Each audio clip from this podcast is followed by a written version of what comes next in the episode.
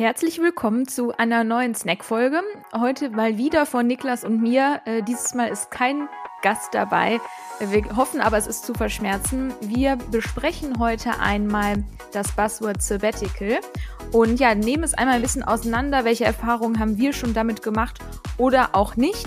Ähm, inwiefern finden wir das gut oder auch nicht? Was gab es da irgendwie für Fälle? Vor allen Dingen in der jüngsten Vergangenheit. Und ja, ordnen das so ein bisschen ein. Ich spiele den Ball mal, Niklas, direkt an dich zurück. Was sind denn so deine Erfahrungen damit? Ja, herzlich willkommen auch von meiner Seite. Ähm, also ich persönlich habe ähm, bis jetzt noch kein Sabbatical gemacht. Ja? Also ähm, man muss dazu aber sagen, dass ich ähm, ja eine lange Telekom-Historie habe und dass die Telekom gerade was solche Themen angeht, würde ich sagen, ganz, ganz, ganz, ganz weit vorne mit dabei ist. Also mehrere Programme, ähm, um auch Sabbaticals nehmen zu können, sich eine Auszeit nehmen zu können. Also ich glaube, da wird wirklich dieses Thema Work-Life-Balance und auch so Mitarbeiterzufriedenheit sehr, sehr groß gesprochen. Das war wirklich eine Sache, ähm, die ich sehr an dem Konzern auch geschätzt habe. Ähm, aber tatsächlich habe ich diese Möglichkeit nicht in ähm, Anspruch genommen. Und ähm, man, wenn man jetzt so ein bisschen in dieser LinkedIn-Marketing-Bubble unterwegs ist, in der Steffi und ich ja auch so äh, unterwegs sind, da sieht man ja gerade, ähm, wie soll ich sagen, das ein oder andere Unternehmen, ähm, was da stark die Wave am Surfen ist, was Sabbatical angeht, um das mal so zu formulieren. Steffi, wie hast du das denn wahrgenommen? Mm, ja, also ich finde, grundsätzlich ist der Ansatz ja durchaus ähm, nett gemeint, ne? Und auch erstmal cool, dass sich ein Unternehmen da Gedanken macht und das nicht einfach nur so wegignoriert. Mm, du sprichst ja wahrscheinlich von Einhorn, nehme ich jetzt mal an, ja? Die da ja so. Vielleicht. Da, ja, so in den letzten Wochen so ein bisschen mit aufgefallen sind. Vielleicht nochmal, worum ging es genau? Der Co-Gründer hm, hat ja, glaube ich, kommuniziert, dass er jetzt als Gründer sechs Jahre, sechs Monate, sechs Jahre wäre auch lustig, sechs Monate irgendwie in eine Auszeit geht, also in ein Sabbatical und hat damit einhergehend verkündet, dass pro Jahr Betriebszugehörigkeit jeder Mitarbeiter einen Monat Sabbatical gut geschrieben bekommt auf ein Konto und der Mitarbeiter kann sich das auch flexibel nehmen. Das heißt, er kann sich entweder jetzt zum Beispiel sechs Monate am Stück nehmen oder halt hier mal einen Monat, da mal einen Monat. Natürlich Rücksprache mit Kollegen halten, das denke ich irgendwo klar. Aber ist halt schon mal total krass eigentlich so die Aussage, dass jeder so ein Sabbatical-Konto hat, kenne ich jetzt persönlich von keinem anderen Unternehmen. So, dann haben wir zwar uns ja gedacht, ja, hm, hm, das ist jetzt noch ein recht junges Unternehmen. Pro Jahr Betriebszugehörigkeit ist dann in so manchem Artikel ein wenig untergegangen, würde ich mal sagen. Ähm, aber wir haben ja dann gesehen, dass die Leute, die da arbeiten, auch schon echt lange da sind. So, was ja für die Leute cool ist, keine Frage. Ich finde nur, Sabbaticals sind in vielen Unternehmen, jetzt nicht bei so Unternehmen vielleicht wie der Telekom, die da grundsätzlich sehr viel Wert drauf legen, aber häufig so ein bisschen am Ziel vorbei, weil man kann natürlich so punktuell sich eine Auszeit nehmen von drei Monaten und dann hört man und sieht man nichts. Aber meine These ist, dass man dann wiederkommt und es hat sich ja nichts an den grundlegenden Problemen geändert. Ne? Das heißt, ich finde, das Ziel sollte ja eigentlich sein, dass man sich bei der Arbeit so wohl fühlt. Und das heißt nicht, dass es keinen Stress geben wird. Ja, es wäre ja irgendwie auch ein bisschen traurig. Es gibt ja auch positiven Stress. Aber die Arbeit sollte ja so ausgerichtet sein, dass man gar nicht erst in ein Sabbatical fahren muss. Weißt du, was ich meine? Ja, die Motivation dahinter ist halt so die Frage. Ne? Also ist das jetzt ein extra Urlaubstagekonto, so um es so zu formulieren? Also so würde ich das jetzt ja verstehen. Keine Ahnung, ich weiß nicht, die Arbeitsverträge, die ich jetzt so bis jetzt unterschrieben habe, hatten immer so 30 Urlaubstage. Ich glaube, das ist auch in Agenturen und so äh, manchmal anders, ne? oder auch in Startup, das weiß ich jetzt nicht, aber wenn du jetzt einen Monat Sabbatical plus drei Urlaubstage hast, ja 60 Urlaubstage pro Jahr, theoretisch, ne? Das ist natürlich schon eine Ansage so, ne? Also die Frage mhm. ist, was ist so die Motivation halt dahinter, ne? Willst du ähm, deinen Mitarbeitern ermöglichen, ähm, mehr Urlaub zu machen, eine längere Auszeit zu haben, ähm, für eine bessere Work-Life-Balance. Ne? Das ist so die Frage aus Arbeitgeberperspektive und aus Arbeitnehmerperspektive.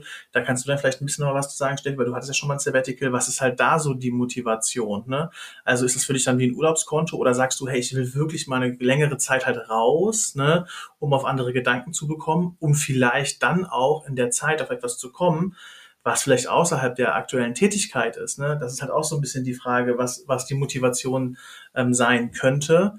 Ähm, deshalb glaube ich, muss man das schon stark differenzieren. Es ist eine, was hat der Arbeitgeber für eine Motivation, was hat der Arbeitnehmer für eine Motivation? vielleicht kannst du es nochmal so viel, du hast ja mal ein Sabbatical gemacht, so wie war das für dich? So, was war so deine Motivation dabei? Ja, das ist ein, äh, ein guter Punkt, dass es auf die Motivation ankommt. Ähm, also stimmt total. Es kann ja zum Beispiel sein, du hast dir schon vorgenommen, du möchtest einmal im Leben eine Weltreise machen. Ne? Scheint ja irgendwie auch en vogue zu sein. Ähm, klar, das kannst du jetzt nicht mit zwei Wochen Urlaub, ne? Oder wird eine schnelle Weltreise auf jeden Fall. Das stimmt, ja. ähm, ja, genau. Also für, für mich war es ja eher so, ich muss hier raus. So, ganz dringend muss ich mal raus ähm, und einen Kopf frei kriegen und auch vielleicht für mich abwägen, will ich in diesem Konstrukt noch tätig sein. Ne? Also in einem Agenturkonstrukt in dem Fall. Das heißt nicht, dass ich alles daran scheiße fand, überhaupt nicht. Aber man will halt trotzdem, also man kriegt eine gewisse Distanz ansonsten nicht hin, finde ich. Ne? Also selbst wenn du von den Stunden stark runtergehst, du wirst ja trotzdem mal wieder angefunkt. Da kann ja auch keiner was für.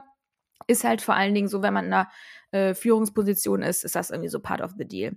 Deswegen finde ich, wenn man einen Erkenntnisgewinn braucht, wie zum Beispiel, würde ich das hier alles vermissen, was bei mir unter anderem der Fall war, dann finde ich, ist es auf jeden Fall wertvoll, weil den Erkenntnisgewinn, der ist dadurch garantiert, würde ich mal sagen.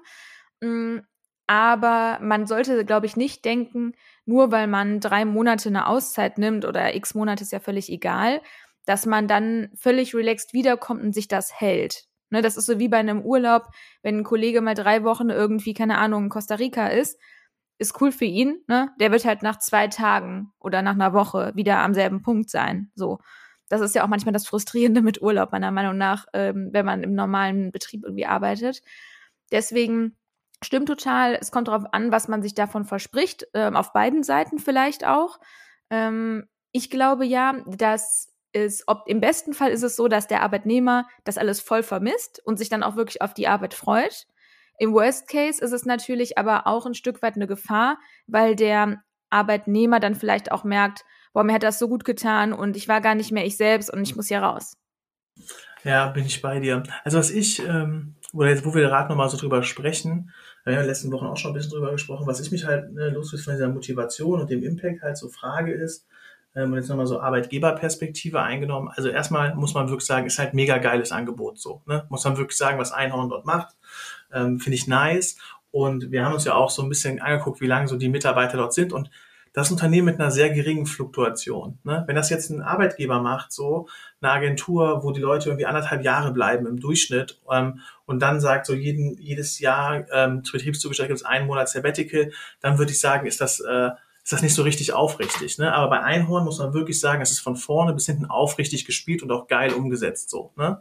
Ähm, was ich mich aber immer frage an der Stelle ist, wenn du so ähm, und gerade so dieses Thema, das, das schwingt ja so Freizeitwert mit. Ne? Und Einhorn ist auch selbstbewusst genug, sonst würden sie ja nicht machen und sagt, hey, wir geben euch das Sabbatical, wir werden das hier intern schon gedealt bekommen und du wirst uns vermissen und wirst danach mit voller Kraft zurückkommen und einen höheren Impact haben als vorher.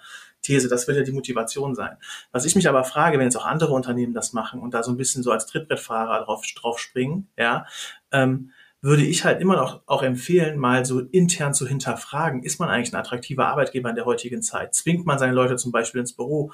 Ist man, was Remote Work angeht, etc., sauber aufgestellt? Erlaube ich vielleicht auch meinen Mitarbeitern mal mehrere Monate aus dem Ausland zu arbeiten, was ja auch eine Option sein könnte? Muss es direkt ein Sabbatical sein oder reicht vielleicht auch, hey, ähm, keine Ahnung, wir machen jetzt mal eine geile Workation oder wir ermöglichen dir eine Workation, dass du, weiß nicht, von der Finca aus Mallorca aus arbeiten kannst oder so. Ich glaube, da gibt's auch andere Modelle noch, ne? Und das ist das, was ich auch nochmal bringen wollte, ist, muss es am Ende in der, ähm, vielleicht auch als Frage formuliert an dich, Steffi, oder auch an die Zuhörer, können ja auch was dazu schreiben. Also muss es am Ende des Tages wirklich ein Sabbatical sein oder reicht es vielleicht sogar schon irgendwie intern umzustrukturieren, umzudenken und einfach ein attraktiverer Arbeitgeber für die heutige Zeit zu werden und flexibler Arbeitsbedingungen ermöglichen. Ja, komplett. Das, also was ich mich schon dann auch frage, das ist ja einfach auch nur bedingt realistisch. Dieses Szenario ist super cool, was sie da aufgemacht haben.